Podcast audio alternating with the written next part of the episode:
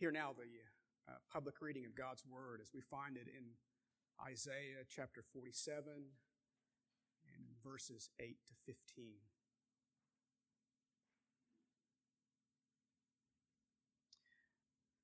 Now, therefore, hear this, you lover of pleasures, who sit securely, who say in your heart, I am, and there is no one besides me. I shall not sit as a widow or know the loss of children. These two things shall come to you in a moment, in one day the loss of children and widowhood. They shall come upon you in full measure, in spite of your many sorceries and the great power of your enchantment. You felt secure in your wickedness. You said, No one sees me. Your wisdom and your knowledge led you astray.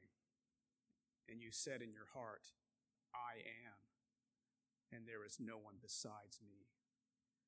But evil shall come upon you, which you will not know how to charm away. Disaster shall fall upon you, for which you will not be able to atone, and ruin shall come upon you suddenly, of which you know nothing. Stand fast in your enchantments and your many sorceries, with which you have labored from your youth. Perhaps you may be able to succeed. Perhaps you may inspire terror. You are wearied with your many counsels. Let them stand forth and save you. Those who divide the heavens, who gaze at the stars, who at the new moons make known what shall come upon you. Behold, they are like stubble, the fire consumes them. They cannot deliver themselves from the power of the flame. No coal for warming oneself is this, no fire to sit before. Such to you are those with whom you have labored, who you have done business with from your youth. They wander about, each in his own direction. There is no one to save you. I have uh, come to learn uh, that there are virtually no guarantees uh, whatsoever uh, in life. Uh, even worse, there's no security in life. I had a friend of mine whose uh, beloved daughter who worked for a fairly large corporation for 18 years. One moment she went to work and they fired her. It crashed upon her in a way that uh, led her to attempt, uh, thankfully, unsuccessfully to take her own life. 18 years is a long period of time, faithful service, but it means nothing. No guarantees whatsoever. A week or so ago, 58 people went to go on a Sunday night to a concert. They never left the grounds. Never know. You can make your plans, but life is in the hands of God sometimes life is in the hands of evil men. Again, no security in life. One exception. I want to look this morning at uh, that which prevails in our culture through the lens of the city state of Babylon, which is the epitome of false security. And then close uh, with that which is the only security in life and in death. Is an expression uh, found in the church. Uh, the text this morning breaks out in a couple of ways. Uh, the queen's security is false, verses 8 to 11, and then her religions are unable to save her from the judgment of God, verses 12 to 15. Uh, I certainly invite uh, your own application as an individual as we look at the lens of false security through the nation state of Babylon. Uh, the boast of the previous verse I shall be queen forever is the occasion for heaven to answer. And so the first uh, words that uh, come off of the page after the boast of the queen in her false security are now hear this. So, wonderful reminder that heaven interrupts us with words to remind us uh, when we boast uh, in pride and gain from that pride false security. Babylon is addressed as the one who feels safe and secure with no occasion whatsoever to worry. Uh, in the English Bible, the, uh, the word secure is literally to trust with the implied object of, of oneself. Trusting oneself uh, for a security that is tenuous, uh, to say the least. Uh, it's a deadly combination to trust yourself over things of which you have absolutely no control. She says in her heart, again, very instructive, she says in her heart or to herself. And the content is telling of pride in its advanced and terminal stages because she makes a divine claim. I am, and there's no one besides me. She makes herself out, of course, as you know, with those words, to be God. It's exactly the statement, Isaiah chapter 45, uh, verses 5 and 6. I am the Lord, there is no other. Besides me, there is no God. Verse 6, that men may know from the rising to the setting of the sun that there's no one besides me. I am the Lord, and there is no other. And so the city state of Babylon, as well as individuals of countless numbers, take a divine claim and apply it to themselves. Furthermore, she affirms that she will never be a widow or know the loss of children. The two parallel phrases speak to uh, the security and joy of a family. It's a promise she cannot and will not keep. She is saying, in effect, it will always be this way. It will go on this way forever and ever. And nothing can or will change it. Pretends a perpetual and linear destiny that is uninterrupted and in and of itself is a claim of deity. Only God can make such a claim. In fact, Jesus does. Hebrews chapter 13, I am the same yesterday, today, and forever.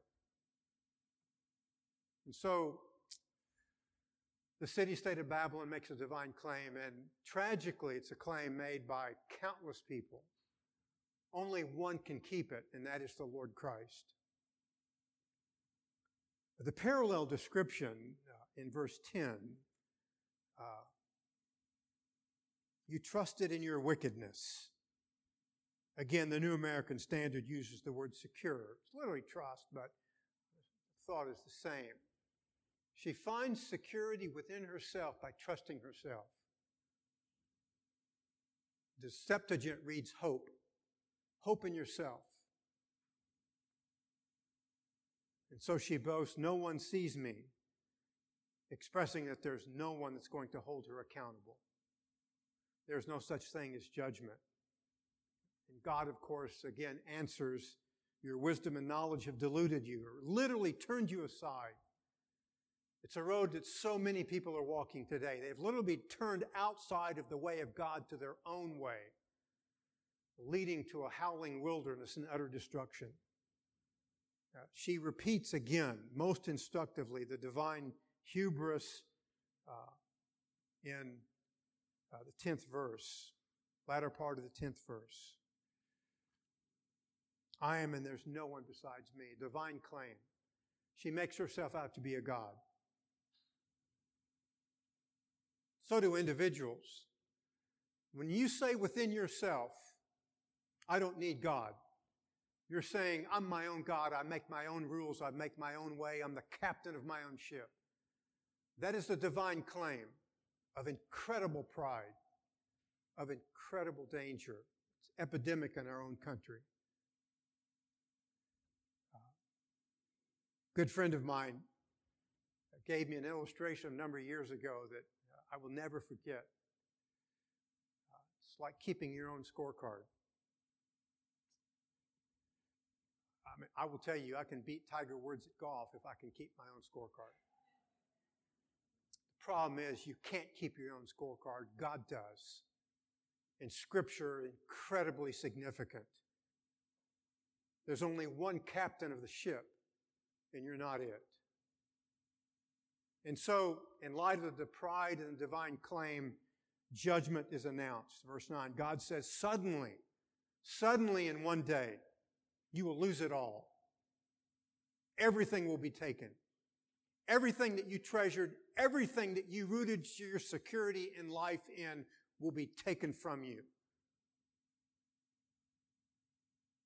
You know, the parallel in verse, verse 11, uh, latter phrase, will come on you suddenly. That God is sovereign, He makes nations come and go. Babylon's going to be destroyed, but it's just as true of individuals. Boundaries and names are forever changing in terms of national entities. But I think it's just as true of individuals who make divine claims and who cannot deliver. I have a number of antique uh, maps in, in uh, my home that reminds me of just this. A unique uh, map of the United Kingdom. Wasn't that long ago that the sun never set upon the British Empire? And now it sets all the time on the British Empire. Because nation states come and go, and only God is king, and only God is forever. I have a map of the first as well as a map of the second Reich. You look at a map of Germany today, my how it has shrunk. My how things change.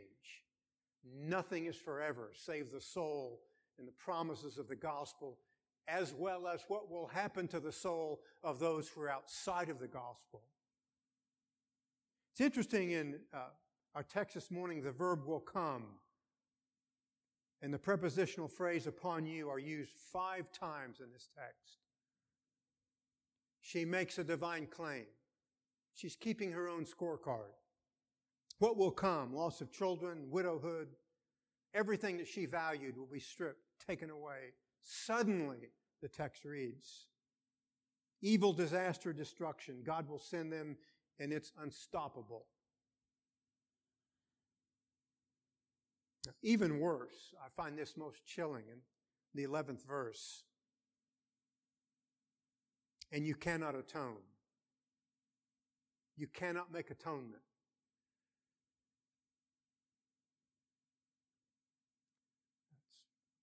That's one of the most strongest forms of reminder of the atonement of the Lord Jesus Christ, the only atonement accepted by the King of Heaven. Every other form of atonement would be rejected. There is no atonement apart from His and His alone. Any other confessional statement is false. It is no source of security whatsoever and offers absolutely no guarantee whatsoever, regardless of what men in churches say, regardless of what confessional statements say. There is no atonement outside of Christ and men cannot make it, only He can. It's a clear lesson. You make yourself out to be divine, and you, from the authority of Scripture, are going down.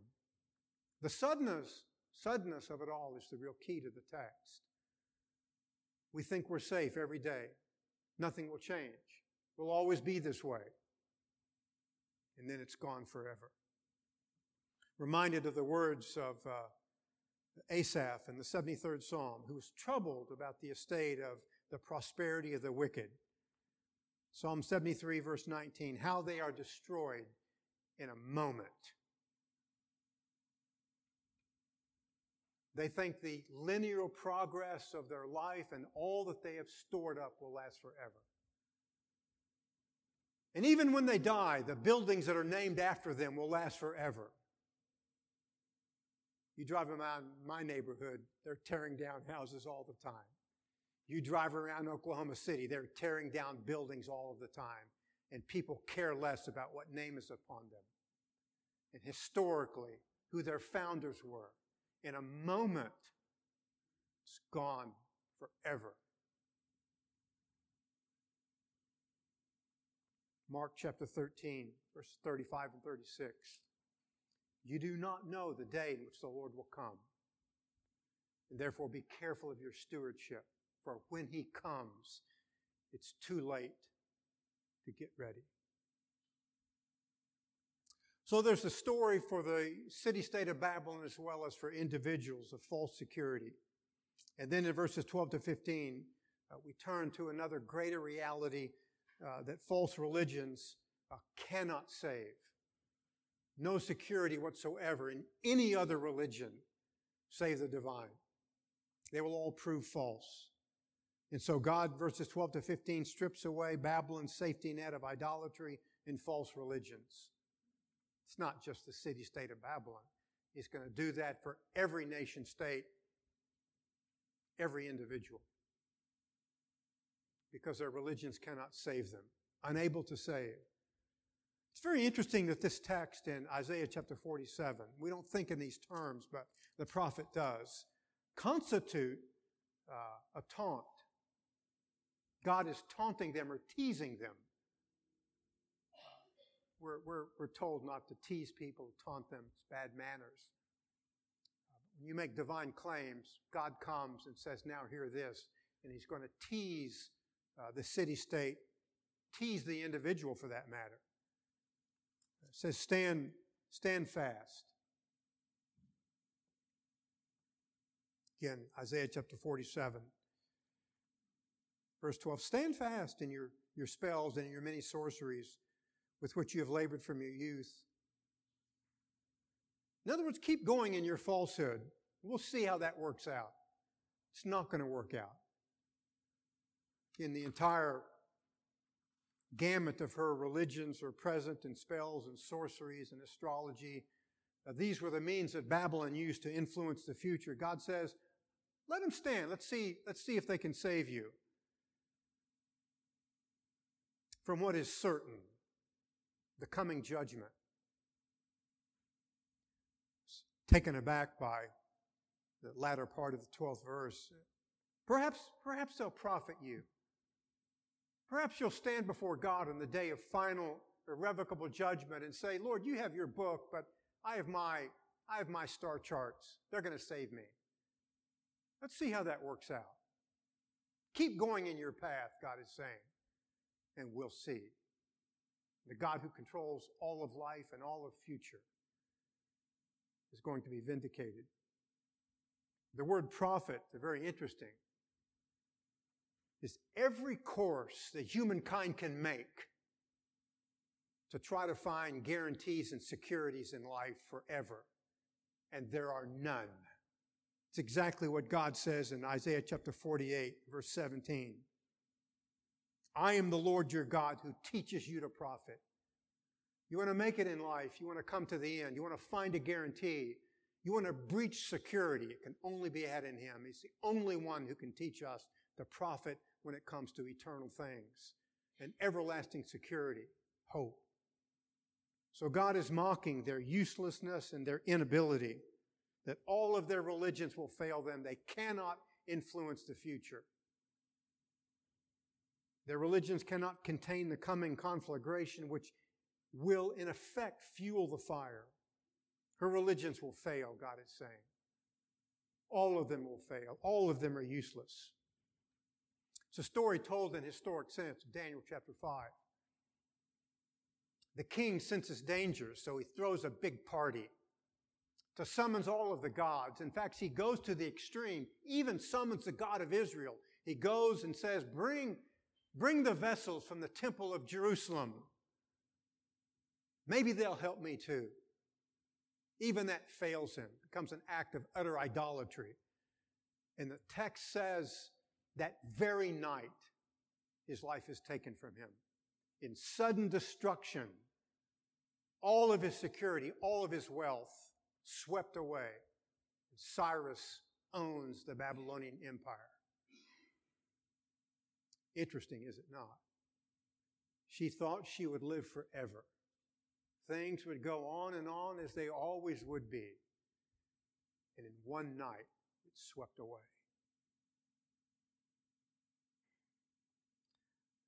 One of the commentators on uh, this section of the prophecy of Isaiah writes, It will be every man for himself.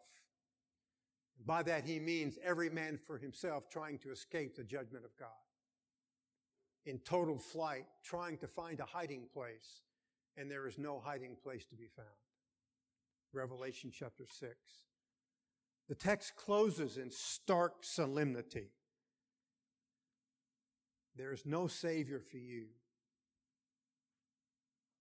Again, Isaiah chapter 47, verse 15. There is none to save you. The Hebrew text is literally, there is no Messiah for you. That's the divine provision. The Messiah. It's very interesting that this section that's uh, is great vitriol against false religion and idolatry will ultimately end and break forth in Isaiah chapter 49 and the coming servant son. The true Messiah, the true provision of God. God will show the right way in him. The only way to profit is in King Messiah. But for everyone and everything else and every religion, there is no Messiah whatsoever. Only the provision of God, the divine provision. And God withdraws it from the nation. There is no atonement and there is no Messiah in all false religions. It's very interesting that you find a parallel notion in the book of Proverbs. One of the wisest men that's ever lived speaks to this very same fact. Proverbs chapter 1. It's addressed particularly to young people. Young people. They're going to live forever. Nothing will ever happen to them. They feel secure in their youth. Proverbs chapter 1, verses 24 to 28. Because I called and you refused, I stretched out my hand and no one paid attention. And you rejected all my counsel and did not want my reproof. I will even laugh at your calamity. I will mock when your dread comes. When your dread comes like a storm and your calamity comes on like a whirlwind. When distress and anguish come on you, then they will call on me but I will not answer. They will seek me diligently, but they shall not find me. We have a way of saying, do we not? Well, when I get old, I'll, I'll try religion. It's not the way it works according to the wise man Solomon. Remember a high school friend of mine, uh, his wife died, and it totally unseated his life and turned it upside down. He went looking for answers. He confessed to a colleague of mine in the army that I thought religion was something you chased when you got old. It doesn't work that way. It's not that old people can't be saved. It's not that people on the day of death can't be saved. But you better be very careful thinking that it's the point and the time of your choosing. And when you're finished with your life, then you can pick up with God. God withdraws himself for the young man or the young woman, Proverbs chapter 1. When calamity comes, they begin to seek, but at that point, God hides himself from them. They think they have security in their age. They think life will go on and on. Uh, they think they have every guarantee because they're young, and then in a moment, God is not to be found. It's a reminder that pride engenders a false sense of security. And that, of course, is dangerous ground. It Means, of course, that idols and unauthorized contact with the spirit world do not work. The nation is swept away, but it's just as true as the individual. I love the phrase, I will sit as queen forever incredible statement. It's a promise she makes to herself. She cannot keep it. It's just as true of the individual. I've achieved this position in life and it will go on this way and on and on and on. How little we know. How little we tempt the divine. Because we fashion guarantees and our bank account cannot deliver. We write checks on eternity that are going to bounce because security cannot be found within us and in any religion whatsoever outside of us apart from that which is totally divine. The point of this text is it's a type of the day and the age in which you and I live. That the pride and judgment of ancient Babylon is prophetic of our day. It's a lesson for each of us that pride and judgment go together. You cannot separate them. John the Apostle. It's a text I know you're aware of. We will look at it on again and again on a couple of occasions as we finish out this particular section of the book of Isaiah. Revelation chapter 18. Pardon me. John the Apostle again uses ancient Babylon to speak to our day. Uh, their religion, their economic system were wedded together. Certainly true in uh, the Roman Empire in the day of the Apostle John. Mainly because of the trade guilds, all had their patron idols. And so they would go and worship uh, the patron idols of their union uh, that they would be blessed economically. Yeah, we do that today, don't we? We carry around medallions of saints. It's incredible. We don't call it idolatry, but in effect, it really breaches almost that same reality. The saints, ladies and gentlemen, cannot save. Only God can save.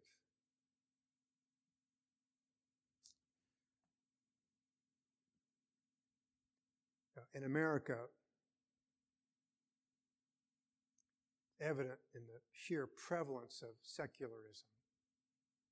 It's breached almost everything, even the church. If God's not irrelevant, He's an afterthought. I'll fit Him in when my schedule can work Him in. Becomes convenient for me. The ancient historic Orthodox Church has its way, but I got my way. Who's to say I'm wrong? Science and technology and government will save us all. God help us. We think we live in a closed system. Our chief concern is materialism to feed and to fund the physical. Reminded uh, reading a book recently of uh, segment of American history called the Gilded Age, an age of incredible materialism. Mark Twain was so disgusted of it, uh, he wrote a parody, the Shorter Catechism, as an expression of his disgust. What is the chief end of man? Twain writes, to get rich. Who is God? Twain writes, God is money, stocks, and gold. Everybody chasing riches as if riches can buy our way in eternity. And one thing the scriptures are adamantly clear upon, you cannot use money to make atonement for yourself. There's only one who can do that, and that is the Lord Jesus Christ. Any other form of security is absolutely vacuous and will be taken away from you. The greater reality, the older I get, is not only are there no guarantees in life, not only is there no security in life whatsoever, but the fact that we are so incredibly fragile. In a moment, we think everything's going well. And then what? We get some terrible news. Everything is turned upside down.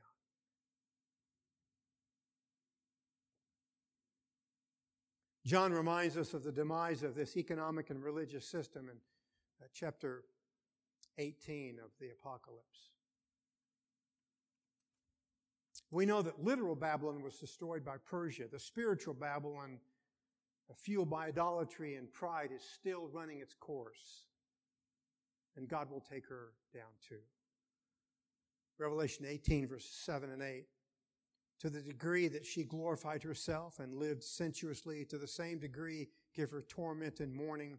For she says in her heart, I sit as queen, and I'm not a widow and will never see mourning. For this reason, in one day, her plagues will come, pestilence and mourning and famine. She will be uh, burned up with fire, for the Lord God who judges her is strong. Antitype to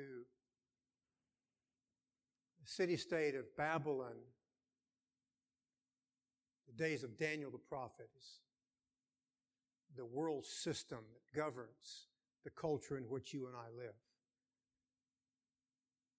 Again, notice, notice the line again. In one day, the God who is strong will come and judge her.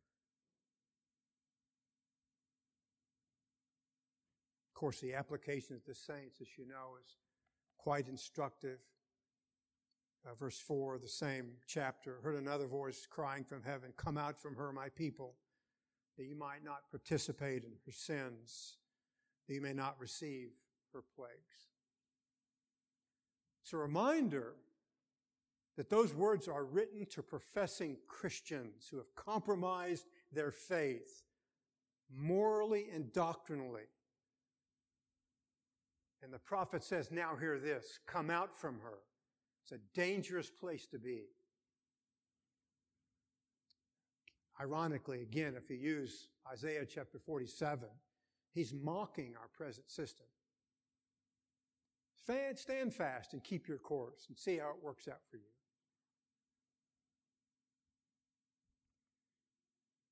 Keep reading your astrological tables. They govern your life, don't they? Whatever. And one day, suddenly, judgment comes. Know this, John is saying, it will not save you, and you cannot stop the coming judgment. It's a reminder that the city state of Babylon, the days of the prophets, found security within themselves. You know, by the way, that's the hallmark really of postmodernism, is it not? The prevailing thought of American culture. Grace Bible Church, you have your way, I've got mine. You're happy in your way, and I'm happy in mine. There's no ultimate authority, divine or otherwise, but that which I make within myself. Eyes of judgment open. It's such folly Think of it in this way. You and I on occasion take trips. I, I, I, suspect you, you hire a professional to help you, or you get on the internet and uh, you establish some type of venue and you plan things out and you resource your trip and uh, you do other things. You have some type of care in the packing and getting ready. Who does that for eternity, save the Christian? Who reads the instructions about life in eternity, save the Christian? It's as if we say to ourselves, you know, I plan everything about life. I've, I've never, I've never stepped into eternity, but I've got my own way. The Bible tells us there is only one who has ever come back, notwithstanding Lazarus. Be very careful about being dismissive of him because it's the height of folly and hubris and pride. God has His way. He even sent one who stepped into eternity and came back and conquered the grave. Oh, but I've got my way. It's guaranteed for me. I feel utterly secure. What me worry? Prevailing theology of the 60s the hubris of American culture. The lesson for the individual, of course, is most instructive. Let's turn book of the Proverbs, Proverbs chapter 16, the eighth verse.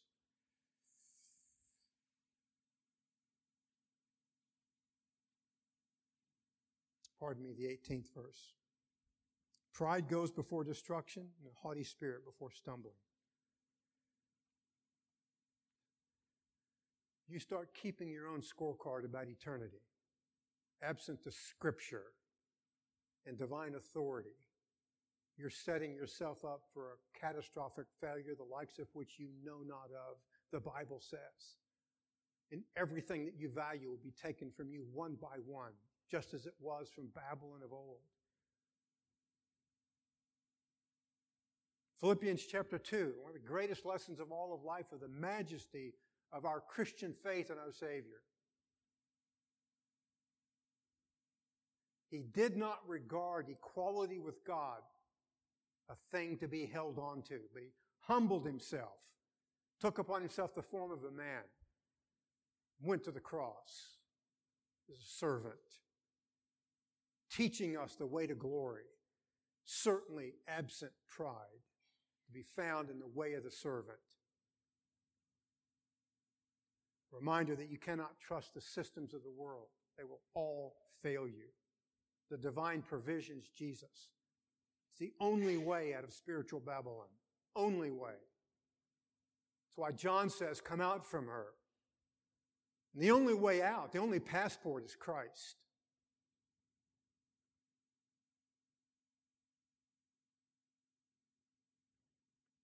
Security is only in Christ.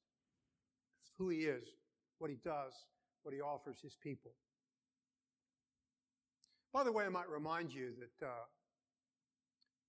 you might think these words are widely ascribed to in the Christian faith, but they're, but they're not. The systems of theology of the vast number of professing Christians today are what? I work out my own salvation, I save myself, and I keep myself, and when I fail at keeping myself, I'm lost again forever. Vast majority of the Christian church does not fully understand that security is only found in Jesus Christ, His work and His work alone. Everything else is shifting sand. Intriguing to me that the major systems of theology of Christianity, you save yourself, well, God helps out a little bit, but you're, you're the one that throws the switch. And then you better keep yourself because if you can't keep yourself, you'll fall away. Incredible. In other words, there's no security in Christ, is there?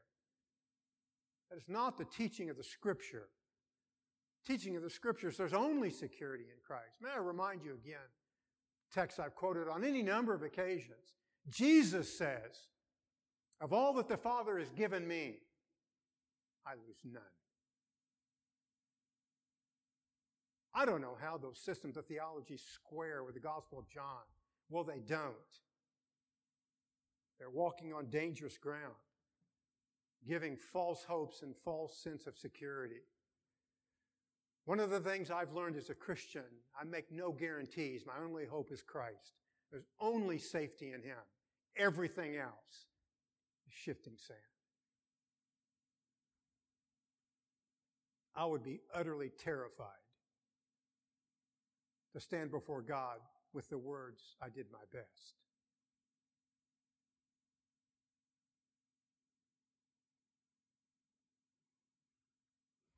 In the 16th century, Martin Luther observed contractors making repairs to the walls of the city as protection from invaders.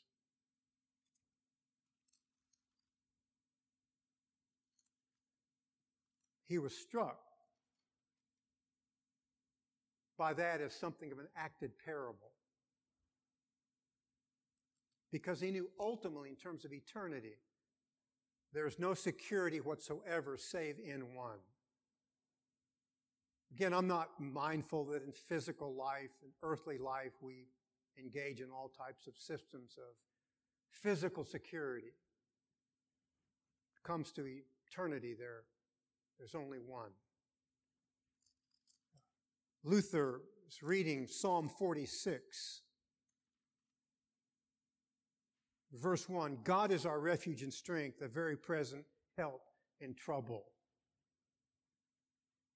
God is our refuge and strength, a very present help in trouble. When you come to eternal matters and spiritual matters, He is the only castle and only His walls will hold. You look at the final verse, the Lord of hosts is with us, the God of Jacob is our stronghold. And so he writes that hymn that all of us are so familiar with. A mighty fortress is our God, a bulwark never what? Never failing. He's the only ground that will hold. Everything else will give way and suffer retreat, only to be caught by the hand of God. A mighty fortress is our God, a bulwark never failing. 19th century Anthony Showalter uh, received uh, letters. He was a musician, songwriter, educator. Received two letters from a couple of his former students telling the sad tale of the death of their wives. Showalter was reading a verse, Deuteronomy chapter 33, verses 26, 27. There is none like the God of Jeshurun who rides the heavens to your help. And through the skies in his majesty, the eternal God is a dwelling place. And underneath are the everlasting arms. From that verse, Showalter writes, that great hymn, leaning on the everlasting arms that can never break, can never fail, can never retreat, can never let go, leaning on the everlasting arms, inspired the famous refrain, leaning on the everlasting arms, safe and secure from all alarms. What a blessedness. What a peace is mine. Leaning on everlasting arms. And so, my friend, the testimony of Babylon telling us that there are no guarantees, no security. It will all be taken from you. Only security in Christ. A bulwark that will never fail. No one can save but him, and when he saves, he saves forever. Our security is just this. close with the words of Showalter again. What have I to fear? What have I to dread? Leaning on the everlasting arms. The humility and trusting Christ is the only real security in this life, and certainly in the afterlife. Everything else, shifting sand. Pride and false security will all fail. Your scorecard that you're keeping for yourself will not work. Reminder of Scripture that only God can atone for sin, and He does so in Jesus Christ. And His arms are mighty and powerful and everlasting, and they will never fail. I trust in your own life you have found the blessedness and the peace and the joy that comes from those everlasting arms.